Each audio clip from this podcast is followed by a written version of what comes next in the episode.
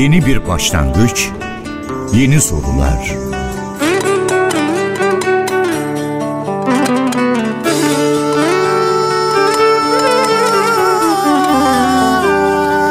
Yeni bir yolculuk, sıra dışı keşifler.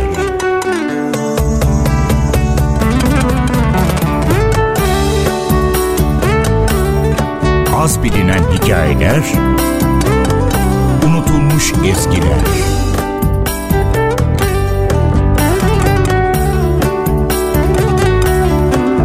Kadim sesler, uzak coğrafyalar. Karşınızda Ahmet Yeşiltepe ile Mavi Kulesi.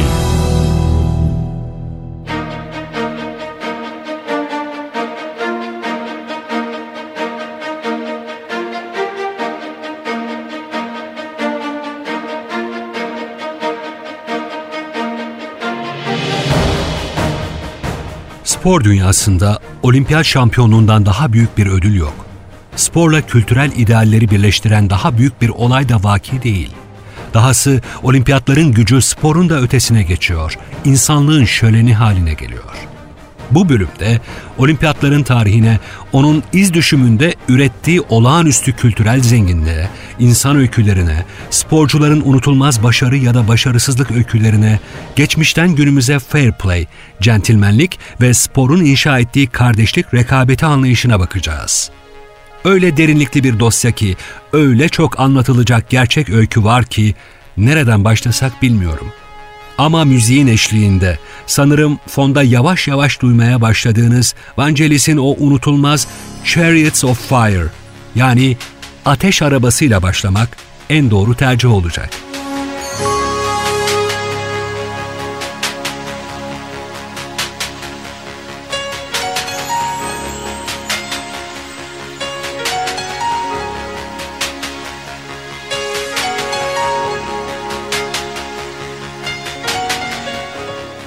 Babil Kulesi'ne hoş geldiniz.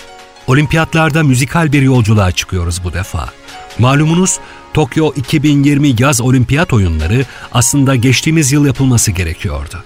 Ancak Covid-19 pandemisi nedeniyle ertelenmek zorunda kaldı. Japonya, dünyanın pandemiyi yenmiş olacağını öngörerek ya da ertelemeyle uğradığı büyük kaybı ve zararı daha fazla arttırmayı göze alamadığından modern dönem yaz olimpiyat oyunlarının 32.sini 2021 yılında yapmaya karar verdi. Başlangıcı olduğu kabul edilen 1896 Atina oyunlarından itibaren Antik Yunan döneminde Olimpiya kasabasında ortaya çıkışından beri bu oyunlar birlik olma haliyle rekabet içerisinde kıyasıya yarışmayı hedefliyordu.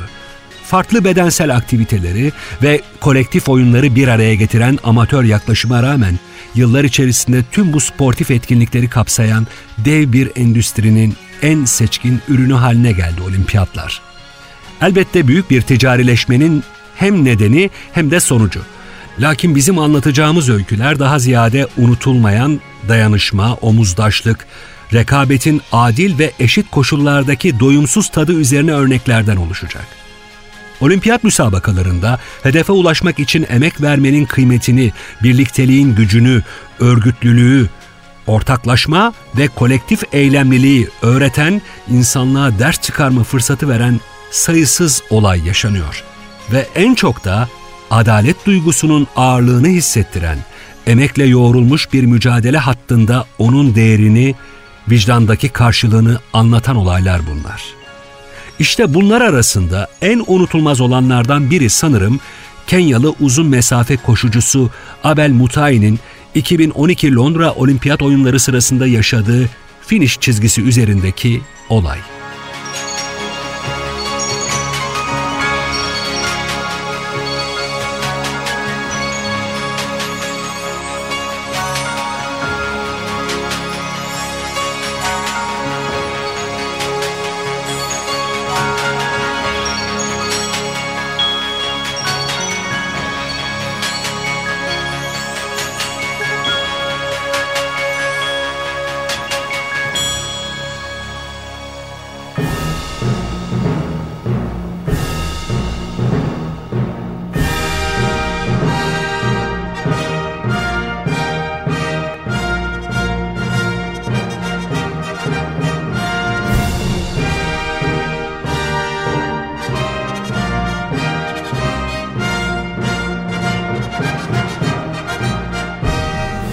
Kenya'yı temsil eden atlet Abel Mutai, bitiş çizgisinden sadece birkaç metre ötedeydi ancak yarışı tamamladığını düşündü ve koşmayı bıraktı. İspanyol atlet Ivan Fernandez tam arkasındaydı ve neler olduğunu fark etti. Koşmaya devam etmesi için Kenyalı Abel'e bağırmaya başladı. Ama Mutai'nin İspanyolcadan anlamadığını bilmiyordu. Sonra İspanyol atlet onu zafere doğru itti. Arkasından, omuzlarından tutup finish çizgisine doğru bir hamle yaptı.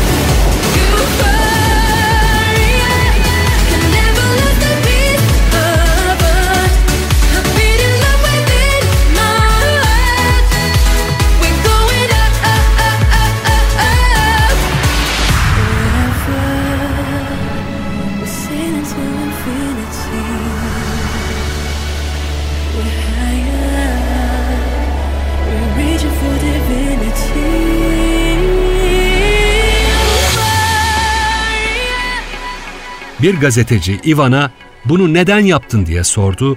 Ivan Fernandez, hayalim bir gün bu tür toplum yaşamına sahip olabileceğimizdir dedi. Gazeteci, peki neden Kenyalı'nın kazanmasına izin verdiniz diye sordu. Ivan, kazanmasına izin vermedim, zaten kazanacaktı diye yanıtladı. Gazeteci bir kez daha ısrar etti. Ama kazanabilirdin sen. Ivan ona baktı ve şöyle cevap verdi. Ama zaferimin değeri ne olacaktı ki? O madalyanın onuru ne olurdu? Annem bunun hakkında ne düşünürdü?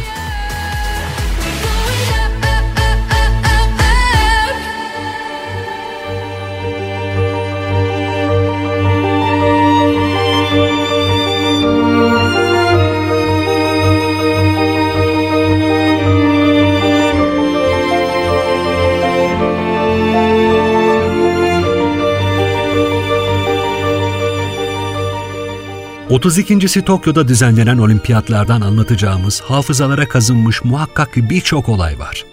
Elimizdekilerden birkaçını aktaralım. Önce dilerseniz bir sürprizle başlayalım. 18 yaşındaki Tunuslu yüzücü Ahmet Hafnaoui, 400 metre serbest stil finalinde elde ettiği altın madalyayla hem ülkesinde tarihe geçti hem de Tokyo 2020'deki en büyük sürprizlerden birine imza attı. Hafnaoi'nin imkansızlıklar içerisinde her gün küçük bir havuzda pek de hijyen koşulları uygun olmayan bir ortamda antrenman yaptığı düşünülürse bu altın madalyanın çok sıkı çalışmanın yanında azim ve tutkuyla elde edildiğini daha iyi anlarsınız. Peki ya Özbekistan adına yarışan Oksana Chusovitina için ne demeli? Tam 8 olimpiyata katıldı ve 46 yaşında. Bu olimpiyatlarla aktif spor hayatına veda etti. Dünyanın en önde gelen jimnastikçilerinden Chusovitina da spora olan sevgisini, tutkusunu 8 olimpiyata taşımayı başarmış, iki de altın madalya kazanmış bir isim. Tribünlerde az sayıda da olsa seyircinin ayakta alkışladığı sporcu sevgi gösterileriyle olimpiyatlara veda etti. Sporun her yaşta düzenli ve dengeli şekilde yapılabileceğinin örneklerinden bu sporcu kadar yine imkansızlıklarla oyunlara katılmaya hak kazanmış bir isimden söz edelim.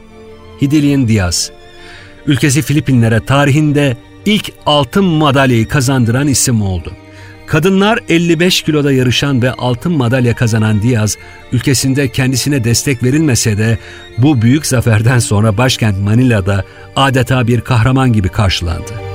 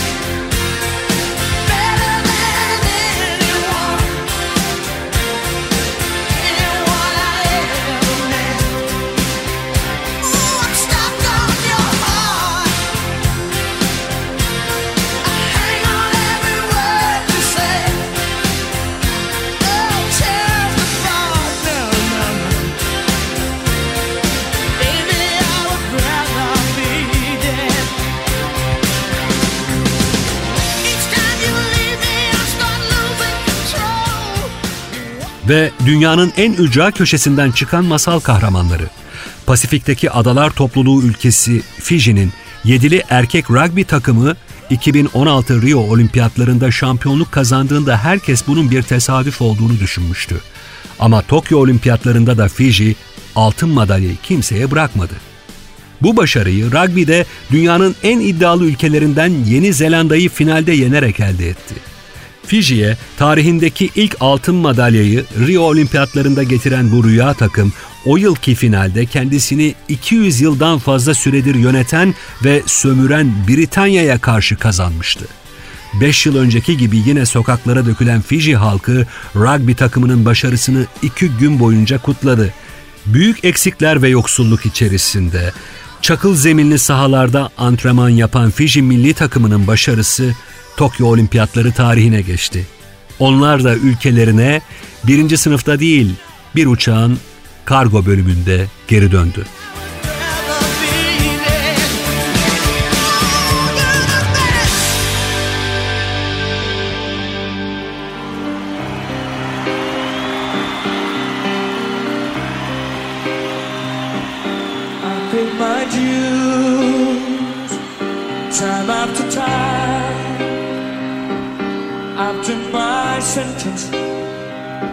Committed no crime and bad mistakes.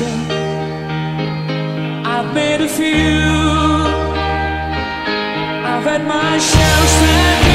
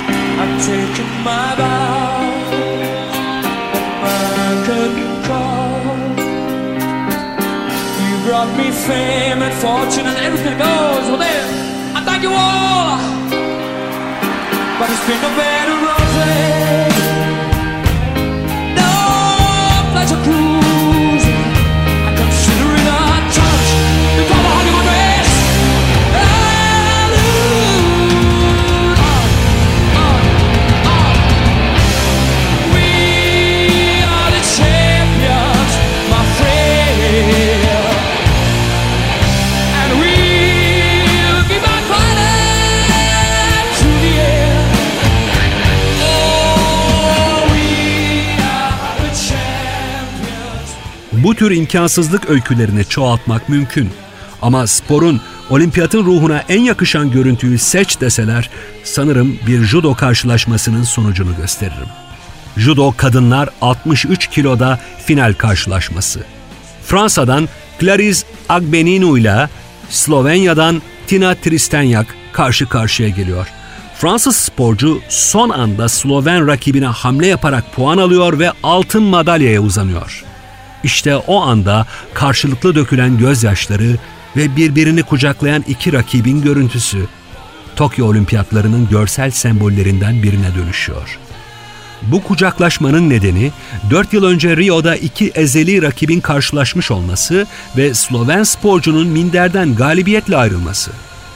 5 dünya şampiyonluğu, 3 de Avrupa şampiyonluğu bulunan Sloven Tristenyak, kendi kilosunda kadınlar judoda bir efsane 4 yıl sonra rövanş alan Fransız judocu ise efsane rakibine olan saygısını ve sevgisini son derece şık, unutulmayacak bir jestle onu kucaklayarak ve yukarı kaldırarak gösteriyor.''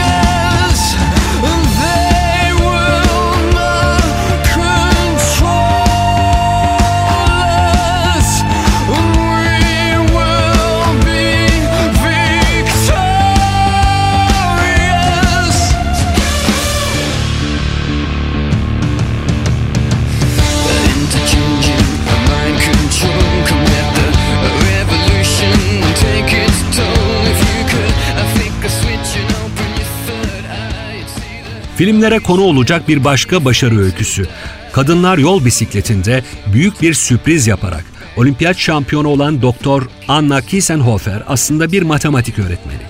Viyana Teknik, Cambridge ve Katalonya Politeknik Üniversitelerinden mezun olan Kiesenhofer, bir takımı ve koçu olmayan, profesyonel olarak yarışmayan bir sporcu, özetle tam bir amatör. Ama disiplinli çalışma ve azimle en zorlu spor dallarından birinde şampiyon olmayı başardı. Benzerine az rastlanır biçimde yarışın büyük bölümünü lider götüren Dr. Kiesenhofer, ülkesi Avusturya'ya bu dalda ilk olimpiyat altın madalyasını kazandırdı. Kendi adına bir matematik denklemi de bulunan sporcu, şüphesiz Tokyo Olimpiyatlarının en çok konuşulan, ilham veren isimlerinden biri oldu. Bir başka ilham veren hikaye. Kahramanımız bu defa Slovenyalı bisikletçi Primoz Roglic. 31 yaşındaki sporcu kariyerine önce kayakla atlamayla başlıyor. Ancak 2007 yılında bir yarışma sırasında yaşadığı trajik kaza sonucu 3 yıl spordan hatta günlük aktivitelerden uzak kalıyor. 2012'de başladığı bisiklet kariyerinde ise olağanüstü bir performansla dünyanın en önemli yol bisikletçilerinden biri haline geliyor. İspanya ve Fransa bisiklet turlarında etaplar kazanan, dünya klasmanında ikinci sırada yer alan Roglic, son olarak bu yıl Fransa turunda geçirdiği kaza sonucu yaralandı. Ama yine yılmadı Primoz Roglic. Çalıştı, uğraştı ve sonunda olimpiyatlara yetişti. Nihayet Tokyo olimpiyatlarında altın madalyanın sahibi oldu. Başka sporcuları mental yönden ruhen etkileyebilecek olaylar yaşadıktan sonra bile aynı soğukkanlılıkla pedal çevirmeye devam edip sonunda başarıya ulaşabilen Sloven bisikletçi unutulmaz sporcular listesine girmeyi fazlasıyla hak ediyor. Sırada bir başka kahraman var. Bruno Schmidt. Plaj voleybolunda ekol olan Brezilya'nın erkek milli takımında oynayan Schmidt'in dünya ve olimpiyat şampiyonlukları var. Onu Tokyo olimpiyatlarında sıra dışı yapansa Covid-19'un pençesinden kurtulup kum zemine geri dönmesini sağlayan azmi ve hırsı. Bruno Schmidt geçtiğimiz yıl yakalandığı Covid-19 nedeniyle akciğerlerinin %70'ini kullanamamış, iki aya yakın bir süre yoğun bakımda tedavi görmüştü. İyileştikten sonra 6 ay gibi kısa sürede kendisini toplayıp antrenmanlara girişen Schmidt, partneri Evandro Oliveira ile çeyrek finale kadar çıkmayı başardı. Onun başarısı Covid geçirmiş kişilere de ilham kaynağı oldu.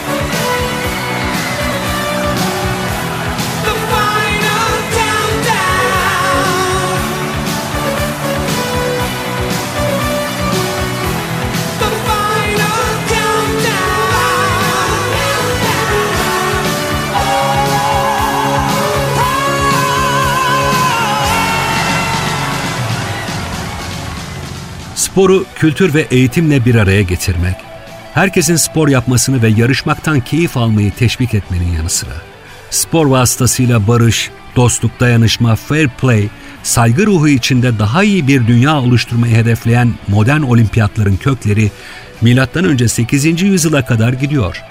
Antik olimpiyatlar, Mora Yarımadası'nın batısındaki Elid'in kralı Ifitos'un emriyle Yunan mitolojisindeki tanrı Zeus onuruna Olimpiya bölgesinde düzenlenen dini içerikli şenliklerle başlamış.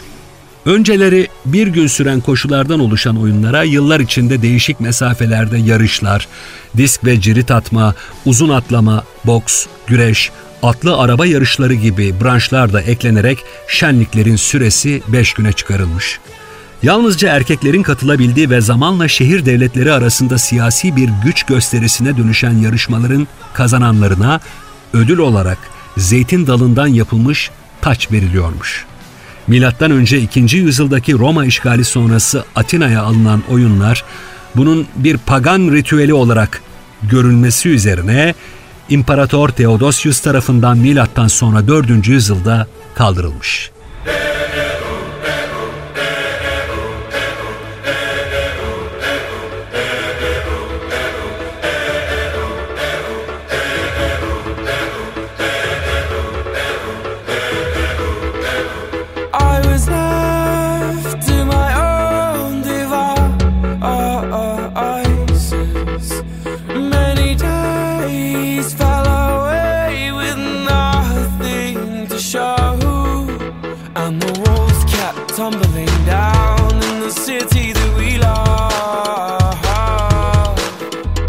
Clouds all over the hills, bringing darkness from above. But if you close your eyes, does it almost feel like nothing changed?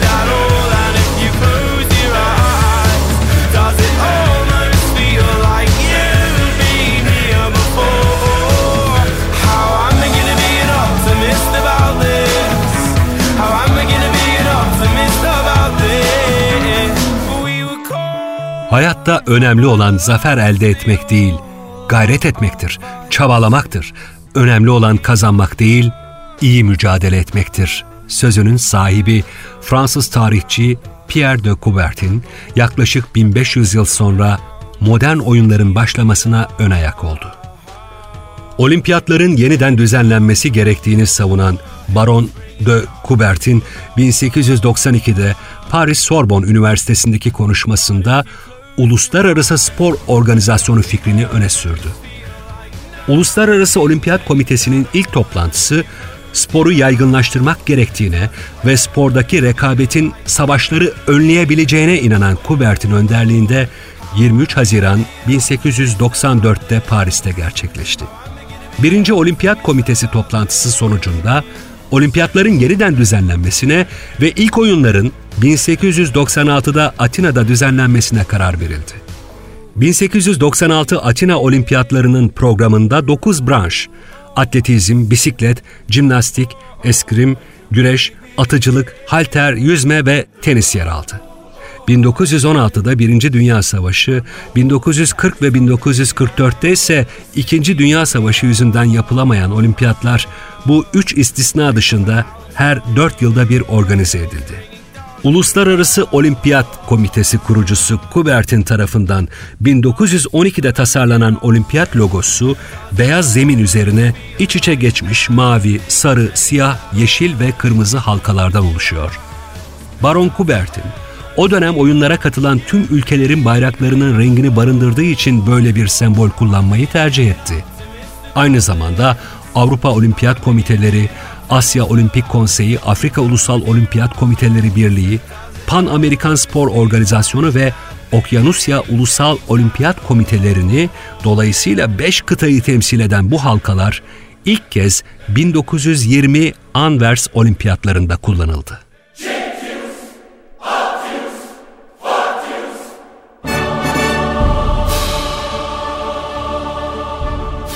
Olimpiyatların tarihi, amacı, ruhu ve sporun, atletik mücadelenin, kıyasıya rekabetin güzelliği üzerine sayısız başlık açmak mümkün. Biz bu bölümde hem ilham veren görkemli sporcu öykülerini hem de başlangıçtaki olimpiyatların hikayesini anlattık sizlere. Atilla Özdal'la birlikte hazırladığımız Babil Kulesi'nin sunum metinlerine şimdilik bir virgülle ara veriyoruz. Bundan sonraki bölümde olimpiyatlar tarihinin en ilginç konu başlıklarını aktaracağız. Sizlere dünyaca ünlü besteci, orkestra şefi John Williams'ın 2002 Salt Lake City kış olimpiyatları için yazdığı besteyle veda ediyoruz. Call of the Champions, şampiyonlara çağrı adını taşıyan bu eser, olimpik ruhun hedeflediği kardeşlik ve dayanışma içerisinde daha hızlı, daha yüksek ve daha güçlü diyerek sesleniyor şampiyonlara. Sitius, Altius, Fortius. Hoşçakalın.